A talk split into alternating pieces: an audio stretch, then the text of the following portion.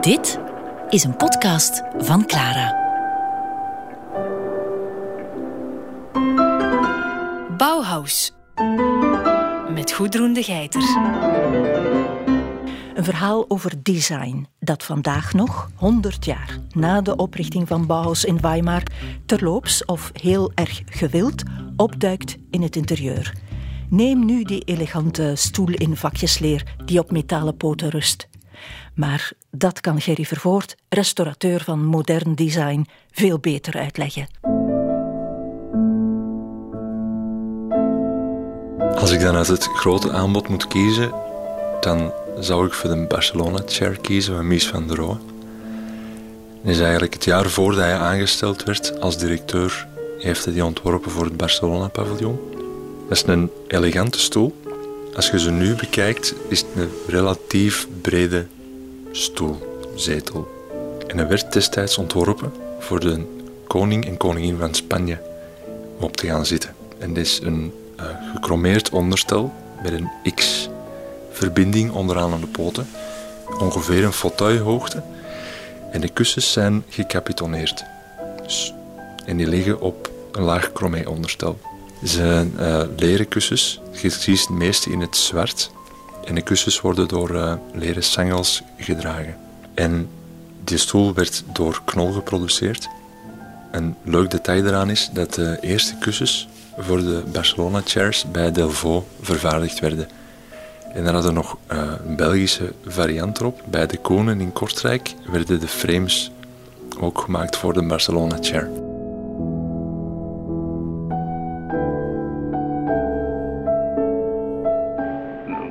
I throw often things out I like very much. They are dear to my heart.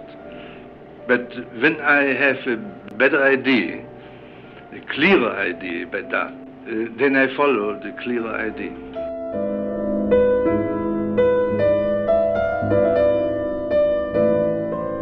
Architect Ludwig Mies van der Rohe, die de Barcelona-stoel overigens met zijn partner Lili Reich ontwierp. Mies was de derde en laatste Bauhaus-directeur in Berlijn, na Hannes Meijer. Je moet niet de fout maken met de drie directeuren te koppelen aan de drie gebouwen. Minke Simon Thomas van Boymans van Beuningen zet alles nog eens in zijn context. We nemen u mee naar de Weissenhofsiedlung in Stuttgart belangrijk voor bouwmeester Leo van Broek. Dat heeft mij echt een beetje van mijn sokken geblazen. Evident voor kunsthistoricus en medewerker van de Staatsgalerie in Stuttgart, Andreas Pinchewski. The Bauhaus spirit was in Stuttgart already. En museaal beheerd door Anja Kremer. I am Anja Kremer. Since 2006, the head of the Weissenhof Museum here in Stuttgart.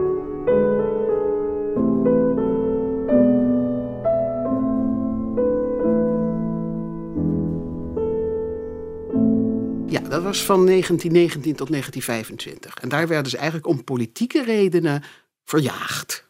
Om het maar heel simpel te zeggen. Daar moesten ze weg. Ze kregen geen geld meer. De, de, er was een enorme verrechtsing daar al van het landsbestuur. En ze moesten uit Weimar weg. En toen werden ze met open armen ontvangen door de stad Dessau. Dat een andere land is. Hè? Dus Saxe-Anhalt en, en uh, Weimar is Turingen. En daar hebben ze toen ook de gelegenheid gekregen om die prachtige witte school van staal en beton en glas te, neer te zetten, die veel mensen ook wel kennen. Only when we came to Dessau, there was a little bit more money available, and I thought now is the moment where we have to build up an architectural department. And I got in Hannes Meyer from Switzerland, and so he started to build up this architectural department. When I in 1928 stepped out, because I thought that with the coming up Nazi movement, that I was a factor which did harm to the Bauers because they attacked always me.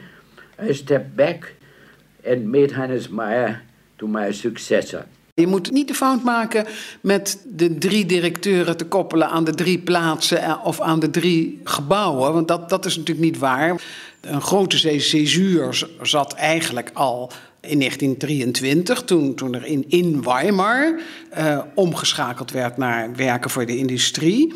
En de tweede césuur zit heel duidelijk in uh, eh, 1928, in, midden in de Dessau-periode, als Walter Gropius vertrekt als directeur en Hannes Maier hem opvolgt. En dat is een hele cruciale verandering. Want Hannes Maier die was echt iemand, ja, die kon het woord kunst niet, uh, niet uitstaan. Ik bedoel, kunst was in zijn ogen van geen enkele waarde als het ging om vormgeving. Alles ging om wetenschap, techniek, uh, ja, op, systematisch denken, analyses, uh, psychologie, economie, noem het maar.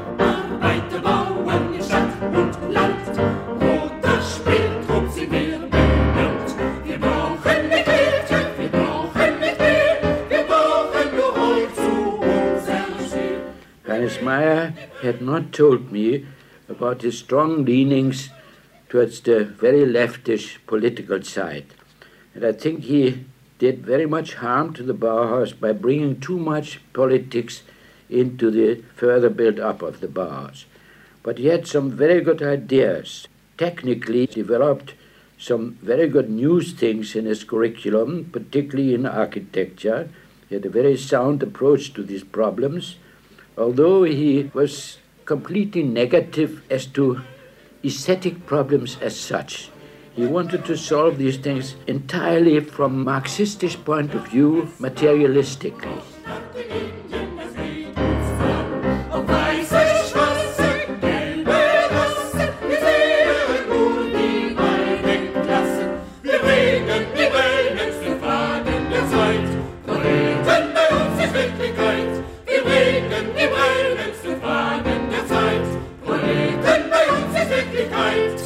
Dat is iets wat dan weer terugkomt een beetje als Hannes Marja eigenlijk al na ruim twee jaar weer vertrekt.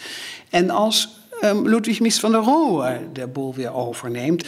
Die heeft inderdaad uh, in de laatste jaren dat hij directeur was, heeft hij eigenlijk alle afdelingen die, die meer op, op vormgeving gericht waren, heeft hij allemaal rond eigenlijk interieurkunst uh, geschaard. En heeft dat ja, als, als een pendant van, van de architectuur willen zien. Dus, dus niet direct een, een, een afdeling voor, ja, voor, voor industriële vormgeving, maar meer een afdeling voor interieurverzorging. En dan ja, wordt het juist wel heel erg, wordt het, het, het esthetische en het artistieke wordt dan weer veel belangrijker en, en wordt politiek en, en economie minder belangrijk.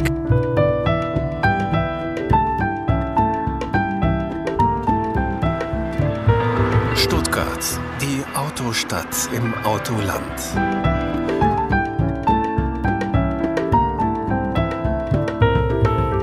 In a way, you could say the Bauhaus spirit was to a large extent existing in Stuttgart already. And then in the 1920s, there's a lot of modern architecture. I mean, some of the Bauhaus architects were taking part at the Weissenhof city. Ik had een aantal jaar geleden met mijn zoon de Weissenhof-siedlung bezocht. Die ook nog eens op een mooie heuvel ligt met een prachtig uitzicht over de stad. En dat heeft mij echt een beetje van mijn sokken geblazen. Niet alleen vanwege de bijdrage van de Bauhaus, iconen, architecten Gropius, Mies en anderen die daar gebouwd hebben, maar ook de dialoog die het, het toch al redelijk ontwikkelde Bauhaus daar al aangaat met de internationale en vooral Europese modernistische architectuur van die tijd. Dus je begint eigenlijk een, een, een fenomeen van het uitzaaien van het idee goed te zien. Oké, het Bauhaus was misschien niet het enige startpunt van de, de moderniteit in Europa maar toch een belangrijke driver die daar blijkbaar in een soort van synergie komt met gelijkgestemden uit het internationale architectuurveld. En dat heeft me echt wel getroffen. Plus de kwaliteit van dat is ook ondertussen allemaal minutieus gerestaureerd. Dus je vindt de dingen daar terug, in het Frans zoals ze zeggen, dans leur jus, à l'authentique.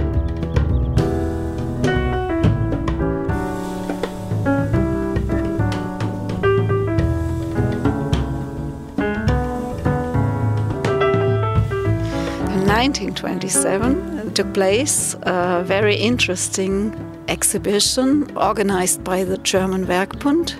And um, the idea was to find new solutions for how people can live better in the future. It was totally new such a form of exhibition. So it was like a real estate just some days before tenants move in. So you can see the houses outside. You can go through the houses. You see there very new modern furnitures, for example, steel frame chairs and um, sliding beds or uh, beds that can pushed in cupboards and um, yeah that was very new for the people and uh, second thing was very extraordinary the houses all had flat roofs so you not only can visit the house. You also can go on the house and have a very nice view from the roof garden to the city of Stuttgart. What was totally new is that 17 architects of the avant garde movement really built a state and on the same hand, an exhibition altogether and show in 33 houses different ways of how to live modern in the future. Um, Ludwig Mies van der Rohe from Berlin was chosen as artistic director, and uh, he became member of the German Werkbund and of the head of the German Werkbund uh, some years before. And um, he was chosen because he was young and because he had very strong ideas how to find forms of living, not only new forms of architecture.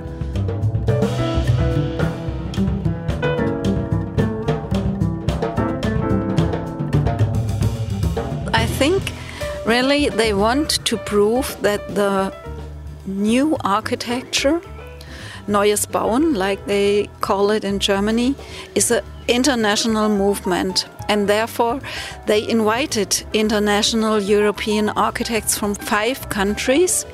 So um, Le Corbusier with his cousin Pierre Jeanneret from Paris, Josef Frank from Vienna, from Austria, uh, come.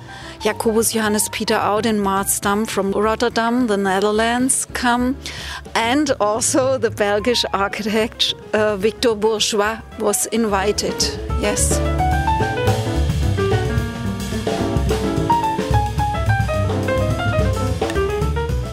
Some houses are like a box, pure cube, the Walter Gropius houses, for example, or there are organic sculptures like the single family house built by Hans Scharoun. They were very strict functionalist architecture, um, pure empty space with steel uh, furniture like the houses of Marsdam there was a comment that it looks like a garage, um, the house. And there were other solutions, like, uh, for example, Josef Frank, who was the only architect who used wooden floors, used colored carpets, curtains, cushions. And he pointed out, for example, that a house should be different to the working space because uh, the persons need something different to their factories. But Marsdam or also Le Corbusier is talking about the house as a machine. So the statements were very different.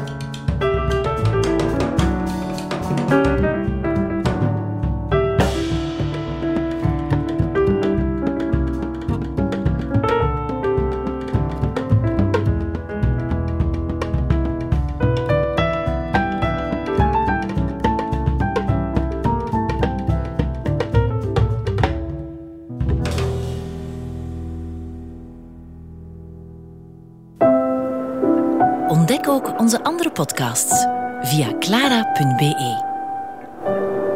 Clara Podcast. Blijf verwonderd.